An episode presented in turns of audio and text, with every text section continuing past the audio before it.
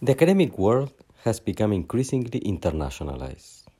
But to what extent should we develop research trajectories and professional identities aiming towards generalizability and common denominators? Or to what extent should we showcase the local specificities of our questions, intellectual selves, and communities of inquiries?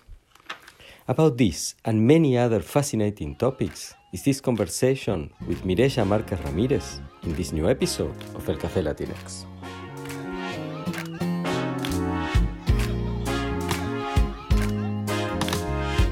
What's the experience of being a Latinx scholar in the field of communication and media studies?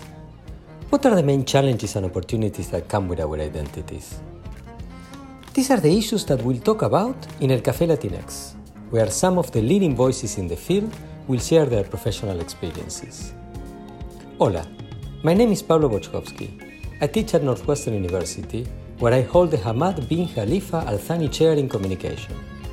Together with Mora Matassi, doctoral student at Northwestern and executive producer of this podcast, we invite you to discover the journeys of scholars who are at the cutting edge of creating knowledge about Latinx communication across the Americas. These are our stories. Esas son nuestras historias.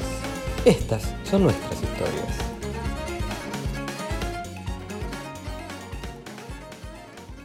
Welcome everybody to this new episode of El Café Latinx. We have a great speaker today. Mireia Marquez Ramirez is Associate Professor of Journalism Studies and Media Theory at the Department of Communications at Universidad Iberoamericana in Mexico City. She got her PhD in Media and Communication from Goldsmith University of London in the UK and her MA in Journalism Studies from Cardiff University, also in the UK. She has been appointed as a level two member of Mexico's System of National Researchers by the National Council of Science and Technology. Her research interests include comparative media systems, comparative journalism cultures, journalistic role performance, journalistic professionalism, news production, journalism and violence, and sports journalism.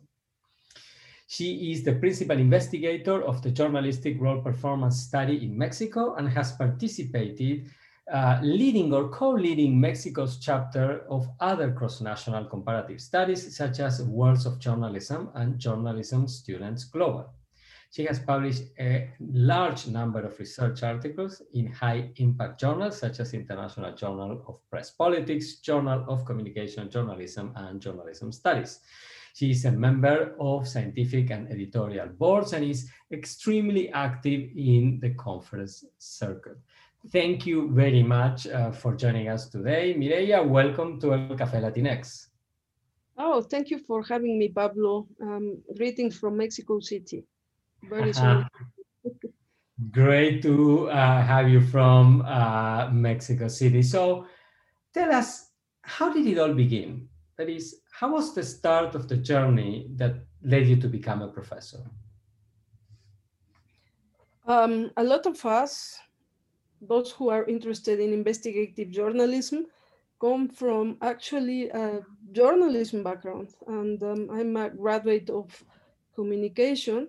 Let's, re uh, let's remind you that um, uh, in Latin America, across Latin America, and especially across Mexico, we have less degrees on journalism and more on, on social communication. The idea was that we were able to um, to have more skills and to be more employable in, in various sectors which uh, turns out to be wrong because because then you are not a specialist in, in anything um, but i was growing up as um as a young base um, yeah ba student in times where in Mexico uh, there was a sense of change. Uh, we had been enduring an authoritarian government back then in the late 90s.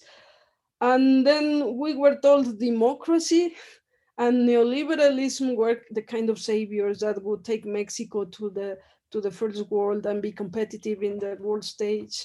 And I, I was very excited about that process and I want to uh, I wanted to record it um, I finished my BA in 2000, and in 2000 was the very same year that a new oppositional political party won the elections in Mexico in 2000. Uh, and uh, while I did not vote for this uh, center right candidate, but I, I was always a lefty.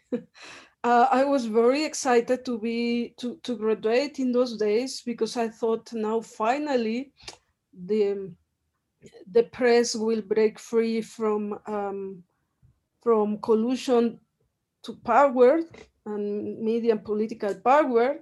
So I decided I wanted to be journalist on those days. Um, uh, you had the Zapatista movement going on. You had a lot of corruption cases finally seeing the light and uh, and being in the spotlight. But at the same time, uh, it, it was a process of institutional building and, and democracy, democratic institutions and oppositional parties finally getting a voice in the public sphere. So the atmosphere was at the same time pessimistic for, for you know for the social problems, but optimistic for for a new future. So I was naive to be honest, and I wanted to be journalist on those uh, very first years.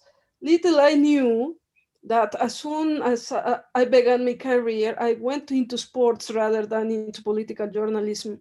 And then I realized that no matter how structural the, the, the change are at the macro level or the political level, at the agency level, the actors needs to change as well. And you don't change uh, overnight. Journalists need to also learn um, they don't only they, they don't uh, need to enjoy press freedom and environment of press freedom they need to learn how to be free and how to conduct in this new environment and that's when i realized that a lot has been changed but a lot have not changed at all and that there were was a lot of continuity and somehow uh, by being a journalist by this time in, in, in the early uh, 2000s um, I was the producer of a radio newscast, and then the war of 9/11 uh, happened, and then the Iraq and the Afghanistan wars, and I realized that Mexican journalism only reproduce the political discourses. So it was no longer about talking one single uh, political party, but you now reproduce the multiple voices and, and statements being uttered by authorities without actual corroboration. So it didn't feel right, to be honest. I, I felt like um, the newsroom dynamics were swamping me and I felt trapped.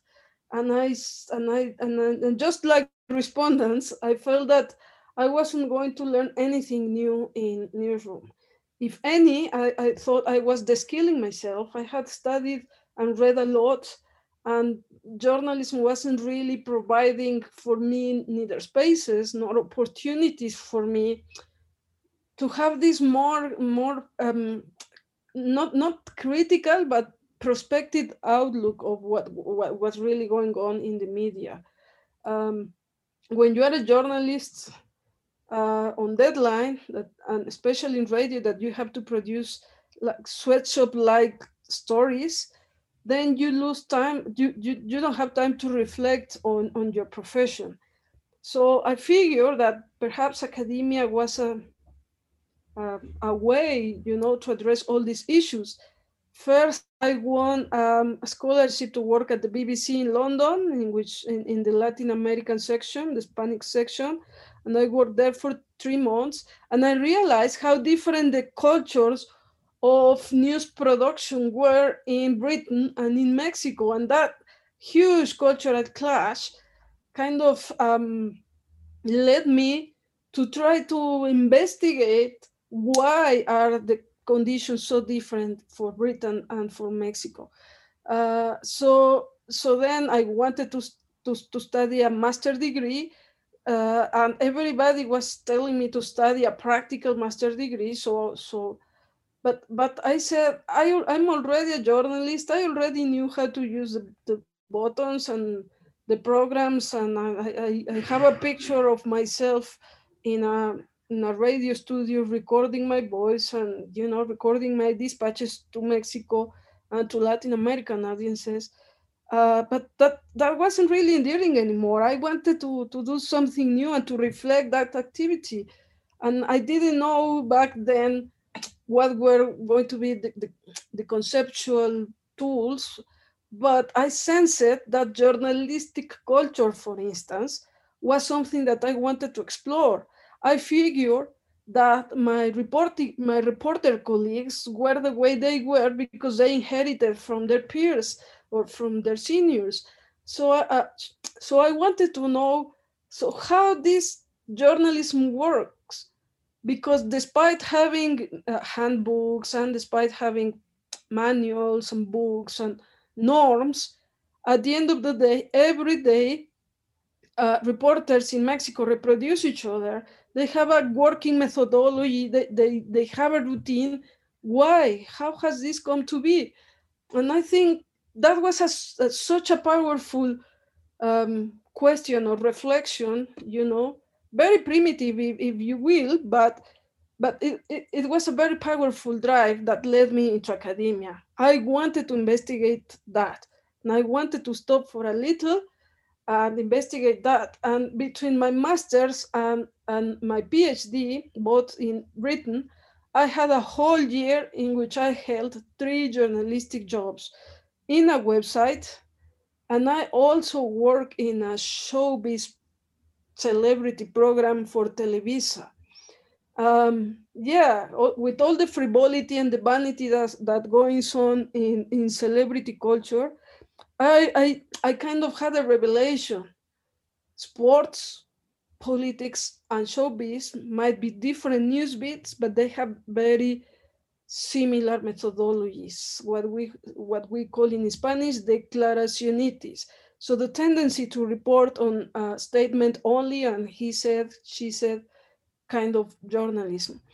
So why is that journalists that do not know each other, that work in very constrained environments like sports or like showbiz, or like international reporters, um, kind of work similarly and have similar approaches to what's news and what is not news. And, and I, I wanted to investigate that and, and now um, I returned to London to do my PhD. Uh, but soon I realized that perhaps Britain wasn't the best country. I know that I see in retrospective, uh, journalism studies is, I think, more developed in in in, um, in uh, the Netherlands or Nordic countries or uh, Germany or in the United States. Uh, but what I did learn from, from the academic culture in Britain is that they endorse cultural studies pretty much. They study culture and they they uh, they study uh, meaning making, and uh, it, it has a great tradition, of course, of uh, of this. Also, when I did my PhD back in 2006, as a field, journalism studies was just only beginning to emerge, at least in Europe and in Britain. And we didn't have all these cross-national collaborative uh, projects. We didn't have all these emerging leading figures in the field like Seth Lewis or like uh, Matt Carlson or like uh, Nikki Usher um, digital journalism was just being recorded by people like you. so there wasn't really much. It was sociologists or historians like my, my, my then supervisor, Professor James Curran, who, who studied journalism, but not as a social process, more as a byproduct of, um, of a media industry and of media power.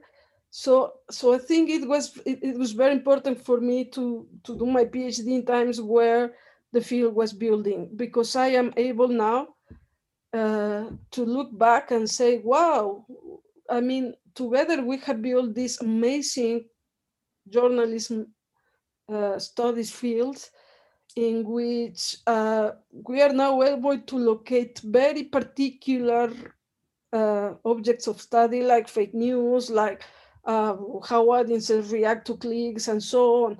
Uh, but but back then, for example, uh, uh I remember my literature review was full of studies of African or Asian uh, studies, but we hadn't theorized yet what journalism culture was or how it worked or why differences were so huge.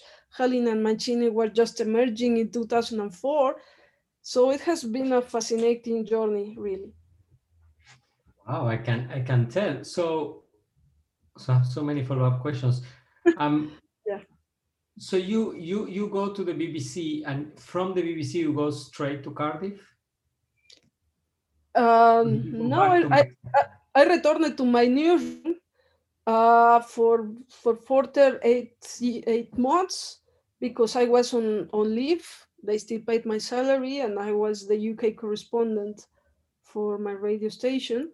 Uh, but after that, yeah, I returned to Cardiff. I, I, I fell, fell in love with Britain, and and and for me, uh, it, it was always, uh, I, I, know maybe it's a cliche, but um, as a child, I always dreamed to, to be a reporter, work in Britain, and then work for the BBC. And I think I, I, I managed to, fulfill. To, to, to fulfill my dreams, but, uh, but it, it, it, I, I didn't grow up in Mexico City. I come from a working class family of of, of uh, primary teachers in Pachuca Hidalgo, a city not far from Mexico City, but where there's virtually nothing and not employment prospects or anything. So I, I, I hadn't really figured whom to follow, but there was this Japanese car an anime cartoon in Mexico from back in the 70s that were showed in the 80s, Sandy Bell. And um, perhaps girls girls my age are acquainted with Sandy Bell. She, she used to be a Scottish girl in this Japanese anime. And somehow she managed to become a reporter in Britain. So I was fascinated with Britain and with being a reporter out of the example of Sandy Bell. That's so you we, we go from mm, you know Japanese anime to Mexico to Britain. So exactly. that that cross cultural trajectory that's that's absolutely fascinating. So, so when you then go from Cardiff to Goldsmith, you do your PhD with James. Um, yeah. um, why did you go back to Mexico? Did, did you go back? Let's say, did you go back straight from Goldsmith after your graduation to Mexico? I did, uh, but but first, I think it's fair to say that Professor Curran, I, I think I didn't kind of value back at the day um, but now that I see, he wasn't really doing um, scholarship on other countries other than Britain, but he had published this very uh, influential book called De-Westernizing Media Studies. Um, so I guess after that book, he kind of began to accept foreign students from Malta and Brazil, and I think Korea or China, and then myself. And then I, I later learned that uh, that he didn't really talk to those students, and then they had to seek for elsewhere for other supervisors. So I was very lucky lucky to be taken in by him, and also to realize that it, it's a two-way street. And in Latin America, we, we always are a bit of, of in the defensive side about um, this inequality of academic flow and, and how it's like if we go to study abroad to enlighten ourselves. But Professor Curran, despite the superstar power he holds in, in, in, the academic field, he also was willing to learn from a lot of us. And, and, and I think uh, it is a two-way street in the sense that um, Britain is certainly welcoming in in other cultures and and it's right in the middle of of, of the world. I know they aren't really interested in Latin America the way that US scholarship is for for neighboring reasons and geographical reasons and also because of all the Latino community in the US. But in the case of Britain, it's not so much really. They they, they, they try to research more and and more influential scholars tend to be those from India or from you know South Asia of all the former colonies of, of Britain. So for me to be a Latin American a student, especially from Mexico, and be supervised by, by, by a British media historian was quite a thing, you know. I, I, I hadn't really reflected on it, but but now more Mexicans studying goldsmiths and more Latin Americans go to Britain, but it was not that common back then in, in, in the early 20s. Um, I wanted to, to, to stay in Britain, but then um, uh, David Cameron took over in 2009, uh, in 2009, yes, and it was the financial crisis, and then they tightened immigration policies, uh, so it was really difficult for me to remain in Britain, despite I could have remained legally. Uh, they needed me to have money, and uh, and then I ran out. Of, I ran out of scholarship. My government funded my studies, my research graduate studies. Um, so I had no choice to come back. Really, I, I didn't think it through. I just had to. I didn't have a place to live. I didn't have money left. I was, it was really a, a dark um, moment and I still had to finish the dissertation and I still had to pay my bills. So the only place where I don't have uh, to pay rent is in, in back in Mexico. So by the end of 2010, I was back and and it, it was really a very, very difficult transition time. It's, it's, it's always a cultural class when you go abroad, uh, but it's also a cultural class when then you come back. Um, not only to your country, but also to your Mexican academic culture, which I didn't have. Um, a lot of students, for example, in Mexico, it's it's research uh, degrees are as important as master's degrees because master's degrees are researchers in training. So there's a lot of support for master students here, and and um, and I didn't do my master's in Mexico, therefore I didn't know anyone, and it, it was a, a challenging moment to come back. But I saw an advert, an ad, an, a job ad advertised on Twitter. Someone posted it on Twitter. I used to be on Twitter uh, too um, too much on those early days of 2009 and 10, and I saw it. It, it was a position for film studies and I said, well, I'm going to apply anyway. And I applied and here I am. so I think I, I, didn't really struggle to, to find a tenured position. Uh, back then, it, it, was 2010 and um, I started on January 2011.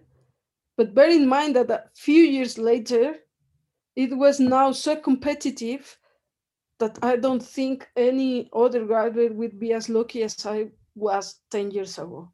Now, now it's now it's really competitive. Uh, it, it's very common that uh, that that that graduates are whole doctorate degrees and even postdocs in Mexico. So not only there are not job openings, but also it's really not that simple to to get yourself a tenured position. But I did, and I'm extremely grateful for this um, because otherwise I wouldn't be able to uh, to work in Britain. I think because the government, the British government, decided that for a university to hire me, they would have to justify that I'm better than Danish and and all European Union applicants and that would only be justified if the position was about Latin American um, scholarship or Latin American profile, which is very unlikely to happen in Britain. Not in the US though, where I've seen positions advertised for, for predominantly Latino minorities, but that's not the case in Britain. So I didn't really stand stood a chance there, uh, but I did in my home country um, with various consequences.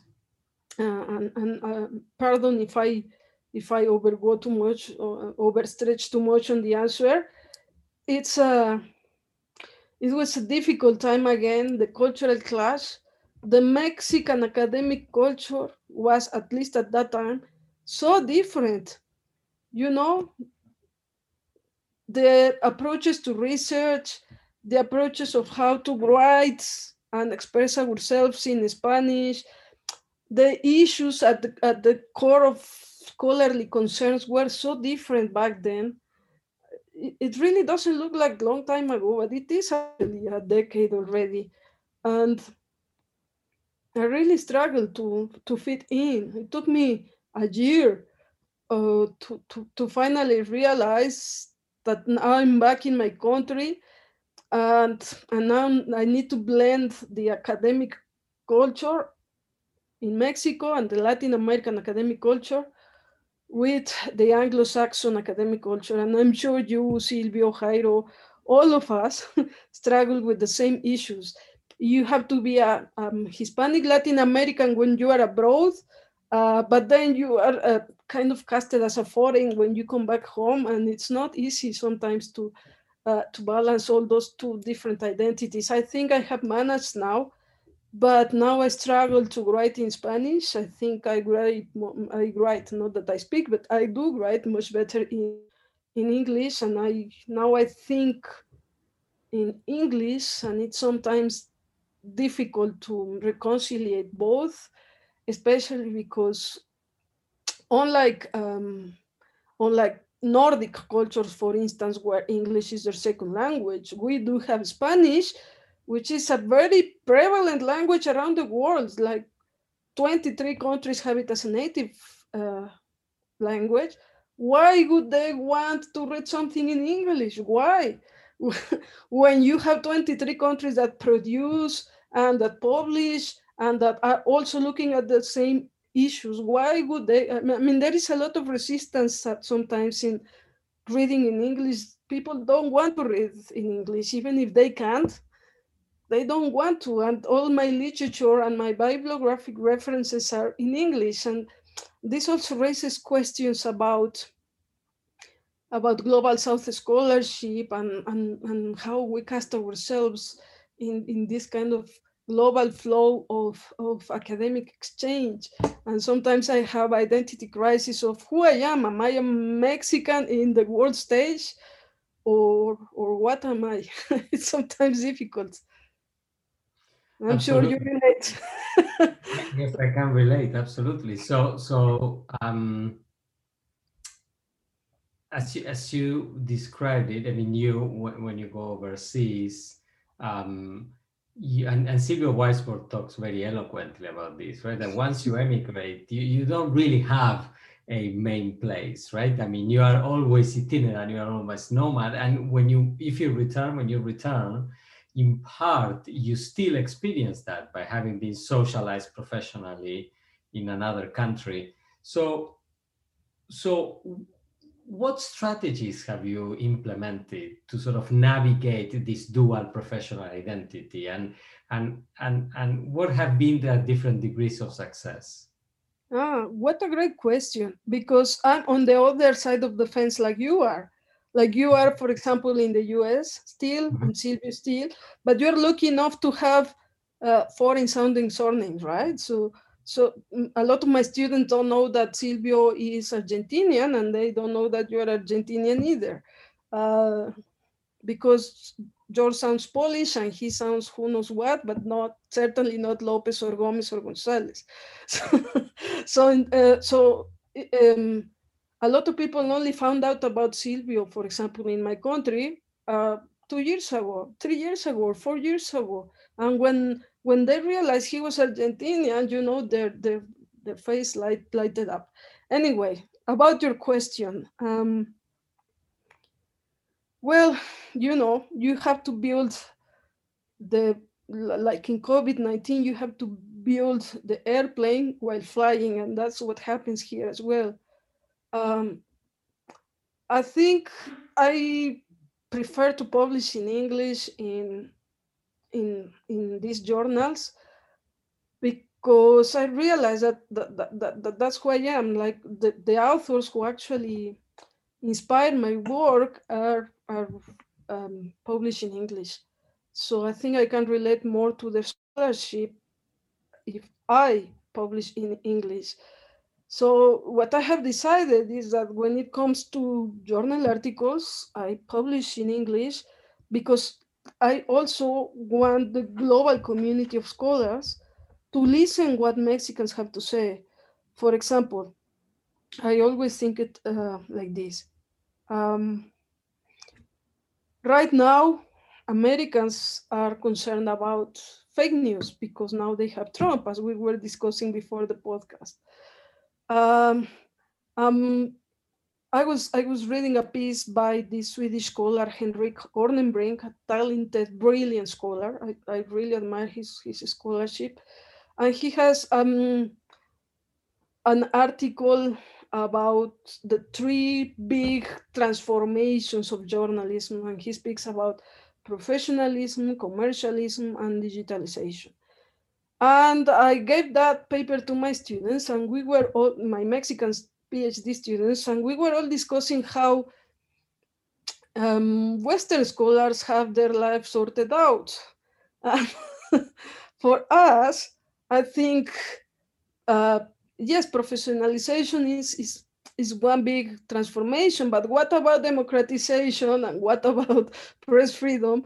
So for me, it is essential to continue to publish in English, you know, to relativize either the optimistic or the very pessimistic outlooks that sometimes Western scholars have.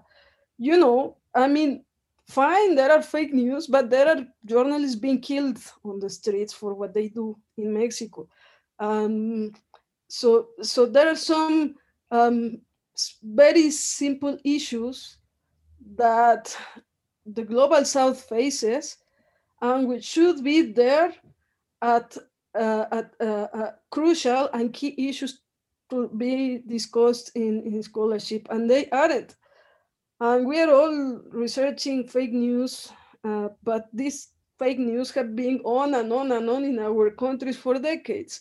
And it's not just they they weren't just born with uh, with Trump. They were born here in Mexico with pre-propaganda and, and with authoritarian governments and so forth.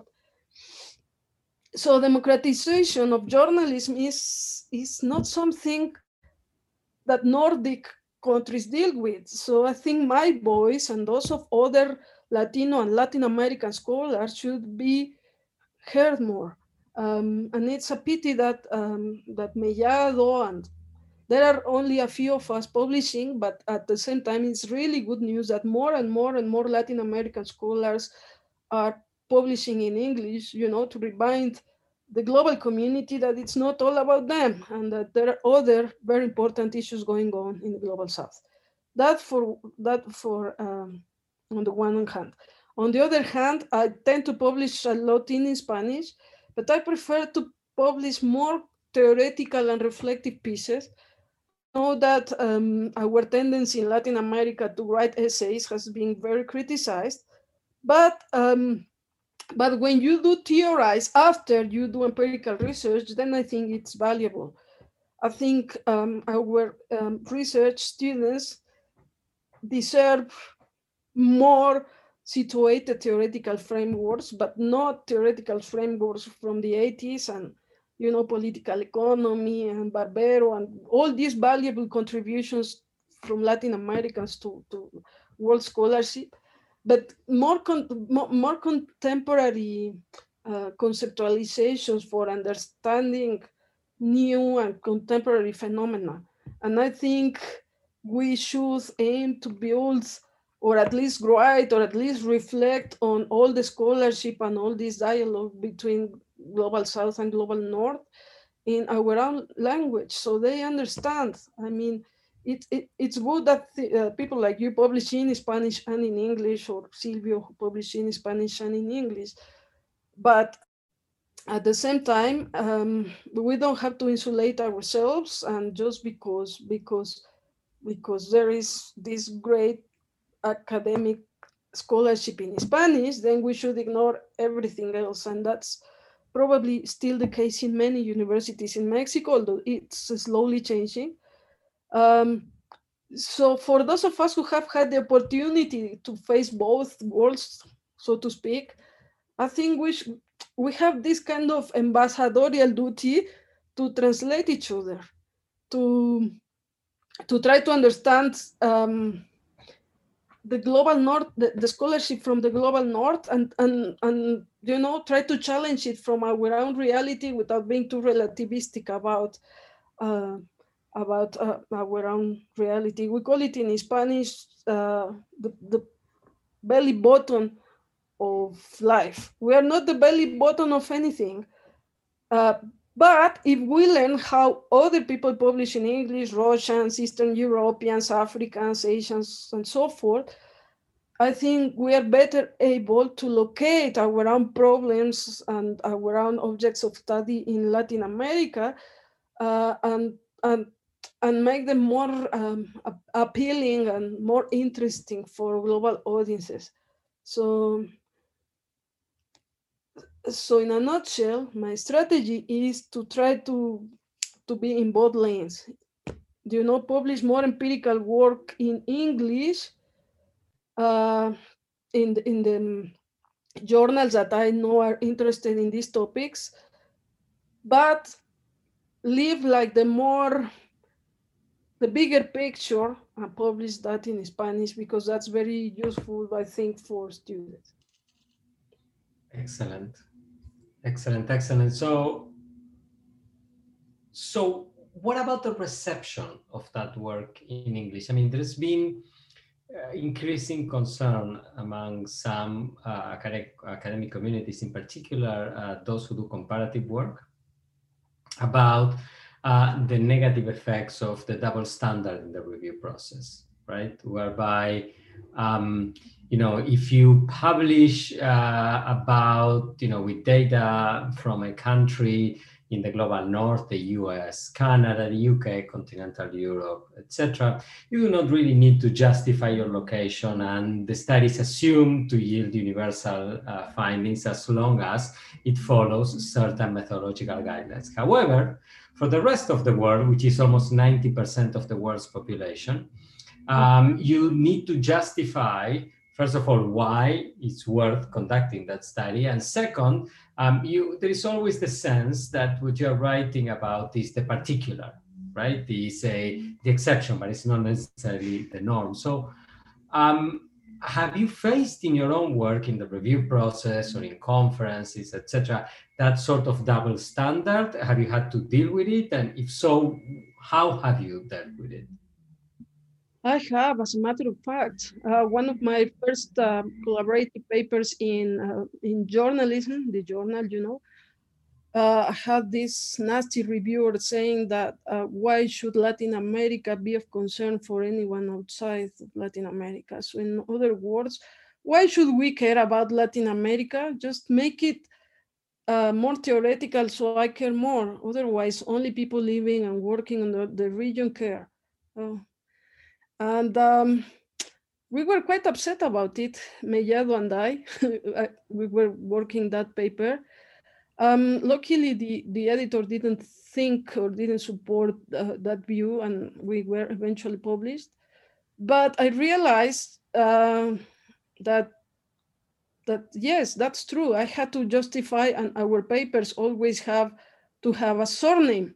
So I always have to do to say um, Mexican journalist and paradigm repair and this and that, but but uh, I have never seen, for example, David Ryfe's, Ryfe's book say American American journalist or no, I think he does have that American uh, title, but yeah, they don't have to justify um, in the U.S that they are doing a study about the US, whereas I do have to justify that I'm doing a study on Mexico. But what I have learned to do is to twist that to my advantage. I think that over the years, you learn that because journals are so pressured to include now more, um, uh, to, to be more inclusive and include more women and more um, Hispanic uh, scholars uh, took I take that to my advantage, I'm afraid, and and and think that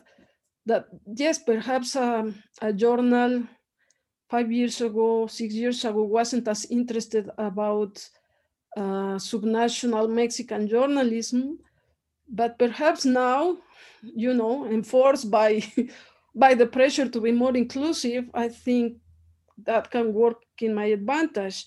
In, in, in, in the projects that we have, uh, Mellado, well, Mellado is the leader, but uh, very close to her in that respect. Uh, the management of this journalistic role performance project, for which I have the book that just arrived yesterday, um, I, I just realized that international comparative global projects led by a Latin American woman working in Latin America are not common. And for that sense, I think that is a huge achievement for Claudia. And I must say for myself as well, because the two of us, or three or four, are, are the ones who, who write most of the, the papers and who have theorized and who, and so, so for me, that's a huge uh, honor because a lot of these uh, global projects include uh, scholars from the global south, you know, to, to fill quotas or whatever. But now, yeah, I mean, it's sad, but it's true. Uh, but now, uh, luckily, it, it, it is now um, Latin American scholars who are actually leading the projects and and the response has been great. And now we have about 50 colleagues from all over the world on board. So perhaps these um, boundaries have, are erasing and it doesn't matter whether we have very strong accents. Now I'm proud of my strong accent. Um, before I had to really, really fake the British accent and try to speak like them until I realized that this is who I am and that I'm not never gonna fit in there and I'm never gonna be treated like one of them. And I am Mexican and I'm very, very proud to be to be one. And I speak like I speak and I have strong accent and so be it. And that I think that's my that's my position now. I, I, I, have no intention of faking any American or British accent anymore. And um, and and that's for my scholarship as well. I'm not twisting my scholarship to suit anything. I'm simply doing a, scholarship that, that is interesting for journalism scholars, regardless of whether my surname is Marquez or Gomez or Gonzalez. So the positive outcome is that now I understand how academia works generally. Yes, there are complaints. The, the, I have issues with some things, but at the end of the day, uh, I, I, see fascinating scholars from around the world doing amazing work. Um, and I, I, I, tend to be inspired by them, regardless of whether they are Chinese or Korean or Indian or Russian or Swedish or Argentinian, whatever. Um, so I expect to be treated the same, right? And I think it is a, a gradual process that you, you, you build. But I have immense respect for women like Claudia Mellado and, and other Latin American female scholars who, who have paved the way for the rest of us to, to have it a little easier. And, and I expect my colleagues and recent graduate students from around the world and, and Latin America have those same, same chances as well.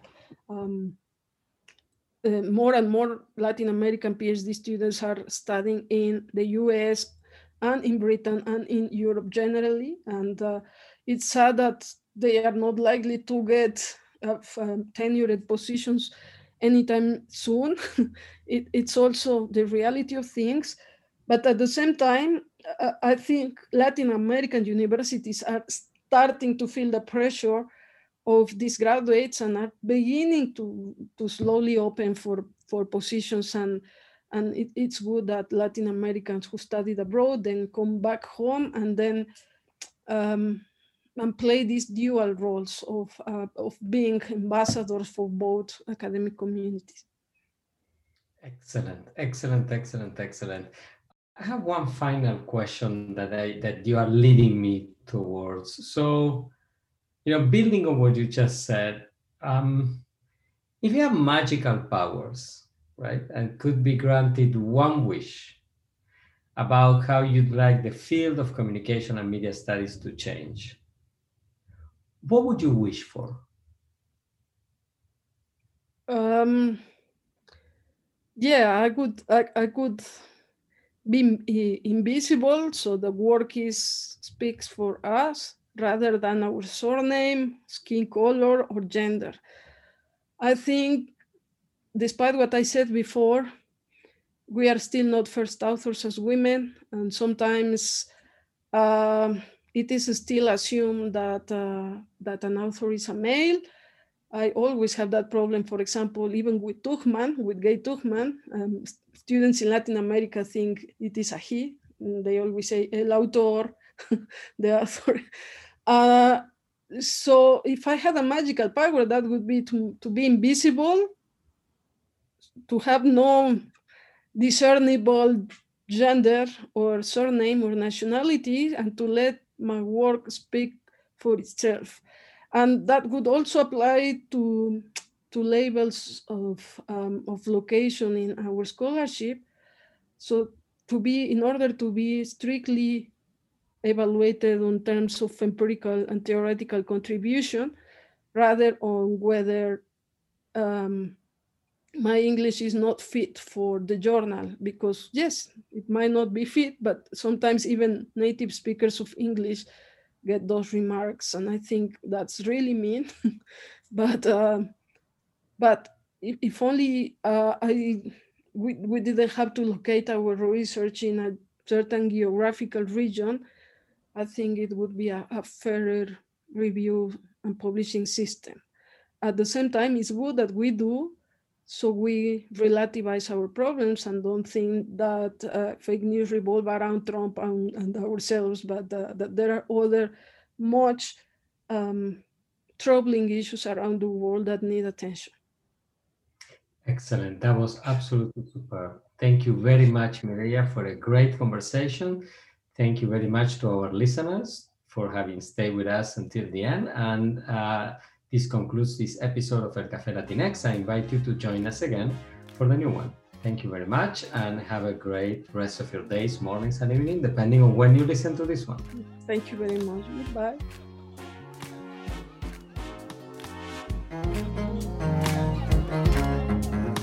El Café Latinx is a production of the Center for Latinx Digital Media in the Department of Communication Studies at Northwestern University. I am Pablo Boczkowski, your host, and I'm joined by executive producer Mora Matassi.